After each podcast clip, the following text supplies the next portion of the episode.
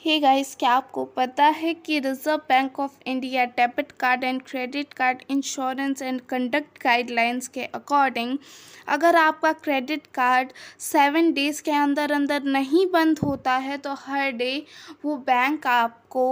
Five hundred rupees पे करेगा और ये गाइडलाइंस फ़र्स्ट जुलाई से अप्लीकेबल हो चुकी हैं। Thank you